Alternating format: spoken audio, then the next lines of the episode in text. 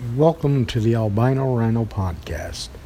This is Jim Withers coming to you once again. I'm in Southern California in Santa Ana.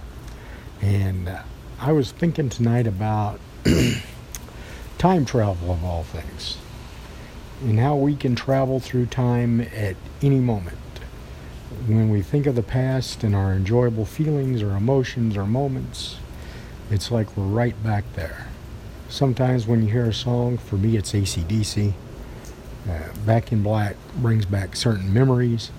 It's almost uh, as if I can, I hear the music, I see the sights I seen back then, I taste the food, I smell the crowd, just all the visuals and the feelings come back. So you time travel all the time.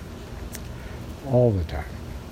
You cast your vision into the future and you drag that vision into the present. We do it all the time.